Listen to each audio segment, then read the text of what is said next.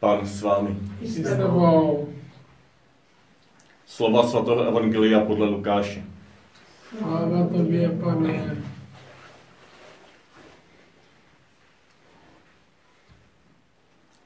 K Ježíšovi přicházeli sami celníci a hříšníci, aby ho slyšeli. Farizové a učitelé zákona mezi sebou reptali, přijímá hříšníky a jí s nimi. Pověděli jim tedy toto podobenství. Jeden člověk měl dva syny. Mladší z nich řekl otci, otče, dej mi z majetku podíl, který na mě připadá. On tedy rozdělil majetek mezi ně. Netrvalo dlouho a mladší syn sebral všechno, odešel do daleké země a tam svůj majetek rozmařilým životem promarnil. Když všechno utratil, nastal v té zemi veliký hlad a on začal mít nouzi. Šel a uchytil se u jednoho hospodáře v té zemi. Ten ho poslal na pole pás vepře. Rád by utišil hlad lusky, které žrali vepři, ale nikdo mu je nedával. Tu šel do sebe a řekl, kolik nádeníků mého otce má nadbytek chleba a já tady hynu hladem.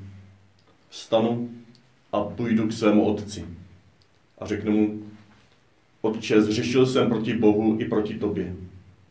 Už si nezasloužím, abych se nazýval tvým synem. Vezmi mě jako jednoho ze svých nádeníků. Vstal a šel k svému otci. Když byl ještě daleko, otec ho uviděl a pohnut soucitem přiběhl, objal ho a políbil. Syn mu řekl, Otče, zřešil jsem proti Bohu i proti tobě. Už si nezasloužím, abych se nazýval tvým synem. Ale otec nařídil služebníkům, honem přineste nejlepší šaty a oblečte ho. Dejte mu na ruku prsten a obuv na nohy. Přiveďte vykrmené tele a zabijte ho. A hodujme se a veselme, protože tento můj syn byl mrtev a zase žije, byl ztracen a je zase nalezen. A začali se veselit. Jeho starší syn byl právě na poli. Když se vracel a byl už blízko domu, uslyšel hudbu a tanec. Zavolal si jednoho ze služebníků a ptal se ho, co to znamená. On mu odpověděl, tvůj bratr se vrátil a tvůj otec dal zabít vykrmené tele, že se mu vrátil zdraví. Tu se starší syn rozlobil a nechtěl jít dovnitř. Jeho otec vyšel a domlouval mu. Ale on otci odpověděl, hle, tolik let už ti sloužím a nikdy jsem žádný tvůj příkaz nepřestoupil. A mě jsi nikdy nedal ani kůzle, abych se poveselil se svými přáteli. Když ale přišel tenhle tvůj syn, který prohýřil tvůj majetek s nevěstkami, dal pro něj zabít vykrmené tele. Otec mu odpověděl, dítě, ty jsi pořád se mnou a všechno, co je moje, je i tvoje. Ale máme proč se veselit a radovat, protože tento tvůj bratr byl mrtev a zase žije, byl ztracen a je zas nalezen. Slyšeli jsme slovo Boží. Ale tobě, Kriste. Dnešní evangelium, jedno z nejznámějších z Lukášova evangelia, možná z celých e, novozákonních spisů, bylo vykládáno a je dodnes a je možné ho vykládat z mnoha různých úhlů pohledu. Z pohledu toho mladšího syna, kdybychom mohli uvažovat, jak probíhá proces obrácení, návratu, skrze vědomí bídy. Už nevíme kudy kam. Obrátíme se k myšlence na návrat. Pak se vracíme, dávám si dohromady nějaké omluvy a přicházíme domů a prožíváme přijetí a jsme zpátky u Otce. Tento pohled se často promítal do tohoto podobenství tehdy, kdy se nazývávalo, pardon, eh, kdy se nazývalo podobenství o marnotratném synu. Pak ale může přijít někdo jiný a říct, ale to není jenom o tom jednom synu přeci. Kdy tam byli dva synové, ten starší, obraz farizeů, kteří odmítali Ježíše, protože si mysleli, že jsou ti domácí, že nepotřebují se měnit, protože žádlili, protože neprožívali žádnou velkou radost. A teď viděli ty pohany a hříšníky a celníky, jak se Ježíši mají a, a kritizovali to. Ti, pak se to stalo podobenstvím o dvou synech, nebo dokonce o dvou marnotratných synech, protože i ten druhý syn byl vlastně, nebo ztracených synech, i ten druhý byl ztracený, byl vně a nevíme, jestli vstoupil nakonec dovnitř. Pak jiní přišli a říkali, ale ještě hlouběji to podobenství je o marnotratném otci, který je tou hlavní postavou a který stejně vybíhá naproti tomu mladšímu, když se vrací, jako tomu staršímu, když nechce jít dovnitř. On vychází na zahradu a říká mu, dítě, co mé, to je tvé, ale teď se chceme radovat a veselit, vy tvůj bratr se vrátí. A to je asi to nejhorší poselství, které ukazuje tvář nebeského Otce. Obrácenou stejně hluboce, stejně milosrdně úplně ke všem, ať už se zatouláme nebo zůstáváme doma. To se mě potřebuji připomenout, jestliže teď vám nabídnu pohled velmi zúžený, který se ptá, jak toto podobenství může osvětlit tu třetí oblast naší pouštní cesty, které říkáme almužna nebo solidarita nebo štědrost, dárcovství. Vedle těch prvních dvou modlitby a postu. Minule jsme v té vstupní modlitbě četli krásnou prozbu Bože, studnice milosrdenství a dobroty, ty nám dáváš příležitost, abychom svou hříšnost léčili modlitbou, postem a štědrostí. Co o naší štědrosti, která se může stávat léčivou, nám říká toto dnešní podobenství. Můžeme vidět, že aspoň na úrovni toho podobenství tam jde o majetek. A ti dva synové jsou takové dva protipóly vztahování se k otcovu majetku. Můžeme se zůstávat na sebe, na náš vztah k majetku, ale i šířeji k božím darům, k tomu, co patří našemu nebeskému Otci. K tomu, co připravil pro nás, abychom tom a skrze toto všechno obdarování žili. Ten mladší syn, tak ten dělá jednu správnou a jednu špatnou věc. Ta správná věc je, že ví, že ten otcův majetek je také jeho. Ví, že ten otcův majetek je určen, aby byl šťastný, aby se ho užil. To, co dělá ale špatně, je, že toto užití si prožívá odděleně od otce. On si ten majetek uzurpuje a jde si s ním někam fuč. Daleko od otce. Myslí si, že ten otec by mu asi nedovolil si takto užít ten, jo, ten společný majetek nebo ten majetek, který na něj připadá. A tak se odtrhuje od otce a dělá si to po svém. Jo, a důležité je, abychom viděli, že to první je v pořádku. Že člověk může si být jistý, že boží dary, včetně hmotného majetku, včetně toho, co máme k dispozici, toho, čím jsme, kým jsme, včetně naší tělesnosti, včetně našich schopností, peněz, aut, počítačů, domů. To všechno je určeno k tomu, abychom byli šťastní. Abychom si to užili. Problém nastává, když to chceme uzurpovat a užít jenom pro sebe. Nezávisle na otci a také nezávisle na tom starším bratrovi, jo, na ostatních. Ten starší bratr, naopak, ten dělá jednu dobrou a jednu špatnou věc. Nebo má dobrý a špatný postoj. Ten dobrý postoj je, že zůstává v domě otcově a ten majetek si pro sebe neur, ne, neuzurpuje jako ten mladší bratr. Nechce se otrhnout. Zůstává pořád ve společenství s otcem. To je obrovská věc.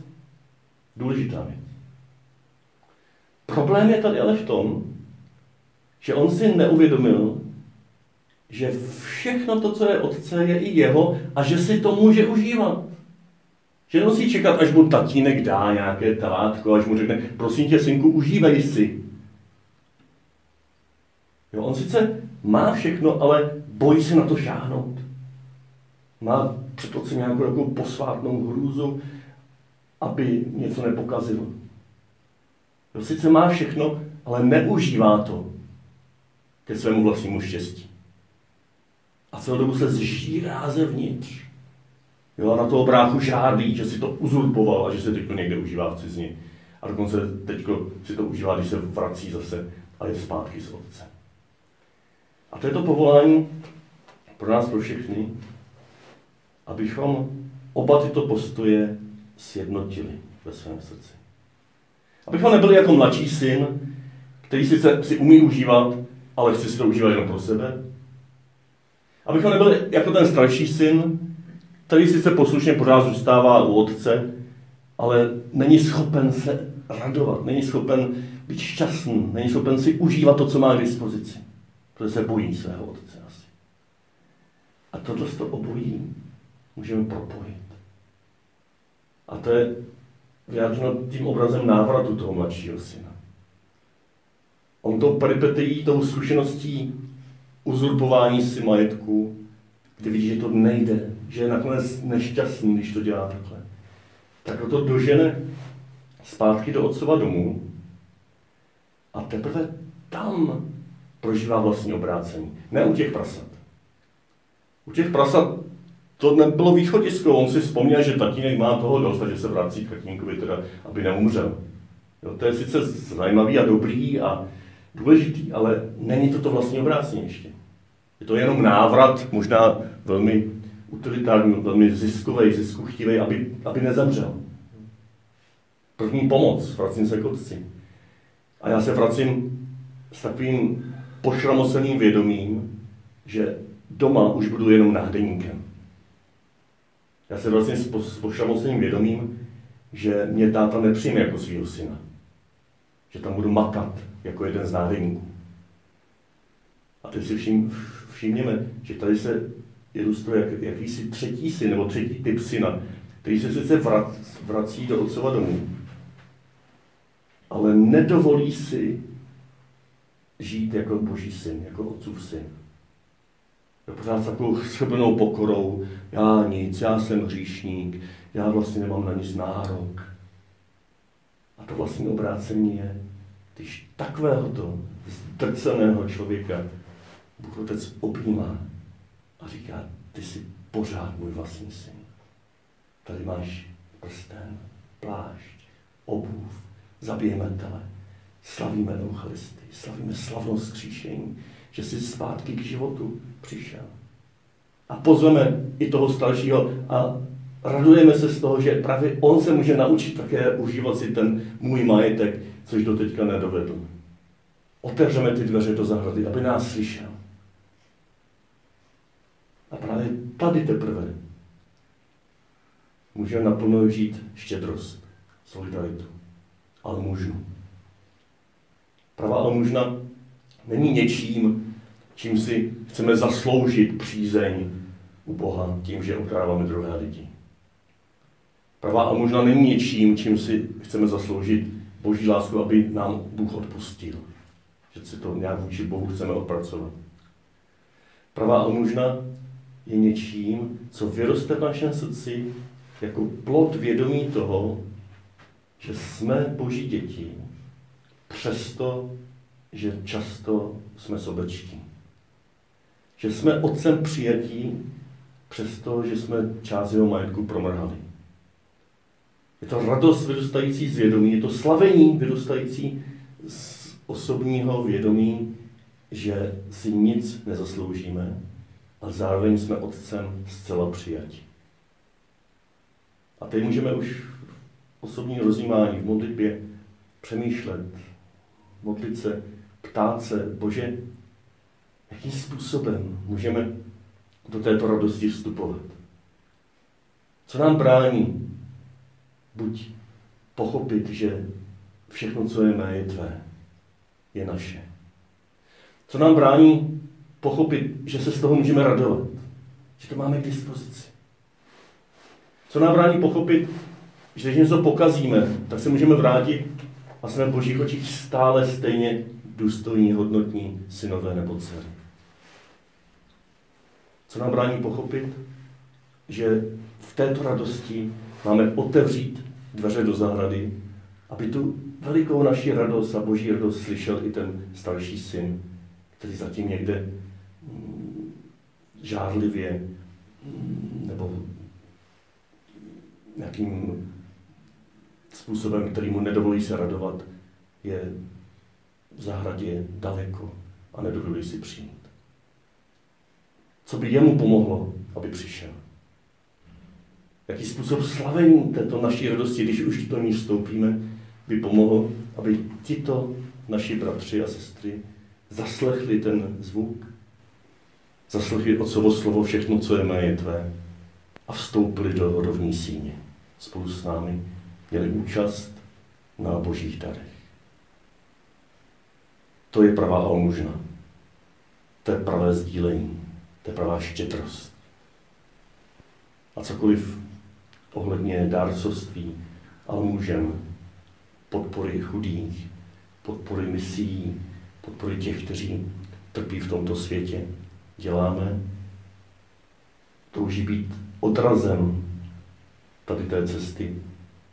Radosti z božího daru, který patří všem a sdílení tohoto božího daru ve slavnosti, která je otevřena všem. Tak ti, pane, prosím, ukazuj nám cesty. Do hloubky této radosti a do šířky těch otevřených dveří, aby když tady slavíme radostnou slavnost tvého milosrdenství vůči všem, aby to bylo vidět, aby to bylo slyšet. Všemi možnými kanály, těmi ponornými řekami, tichými potůčky, ale i skrze ty zvony na kostele a zvony v našich rodinách a v našich srdcích, které se nestydí za to, že ti patříme, které jsou hrdí na to, že si nás přijal jako marnotratné dcery a syny.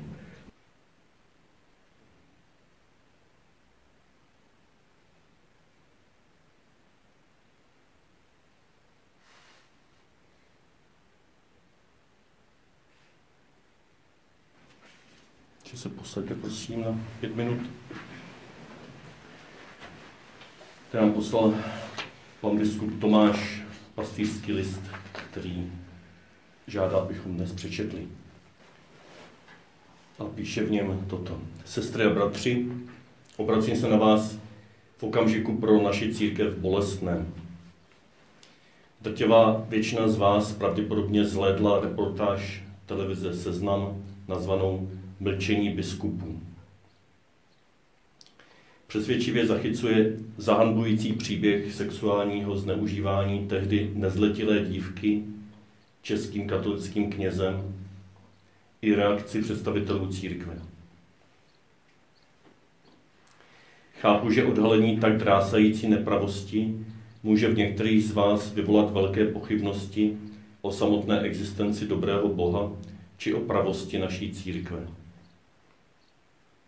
Vím také, že v situaci, kdy reportáž vidělo mnoho vašich sousedů, známých či spolupracovníků, je pro mnohé z vás jak pro věřící lajky, tak i pro poctivé a obětové kněze, náročné se k církvi hlásit a snášet kritiku i naštvanost okolního světa. Základní reakcí náš, nás biskupů na skutečnosti obsažené v reportáži zveřejnil předseda České biskupské konference kardinál Dominik Duka den po jejím odvysílání. Stálo v ní, my biskupové České republiky vyjadřujeme lítost a otřesení.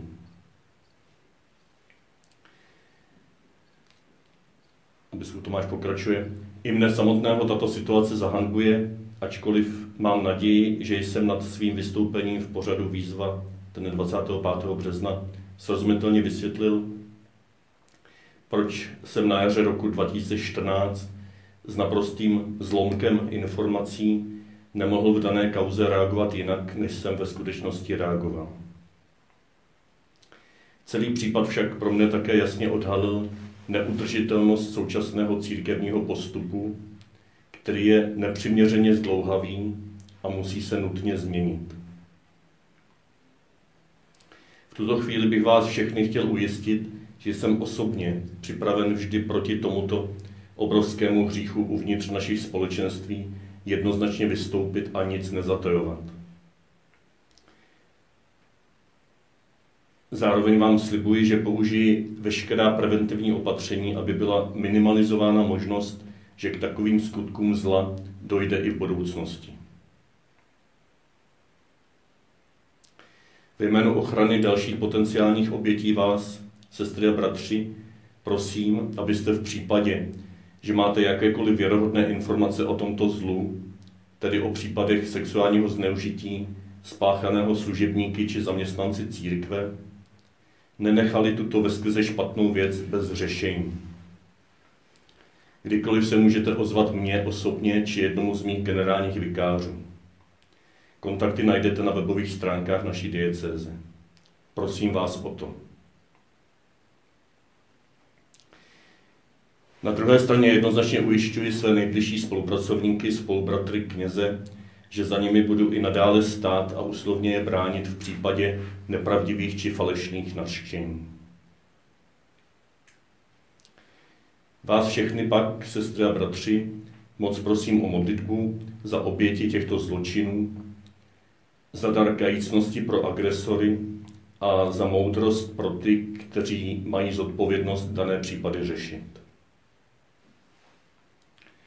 Poženan čas svatopostní s pohledem na kříž, který jediný je nadějí i v takto těžké situaci. Váš biskup Tomáš.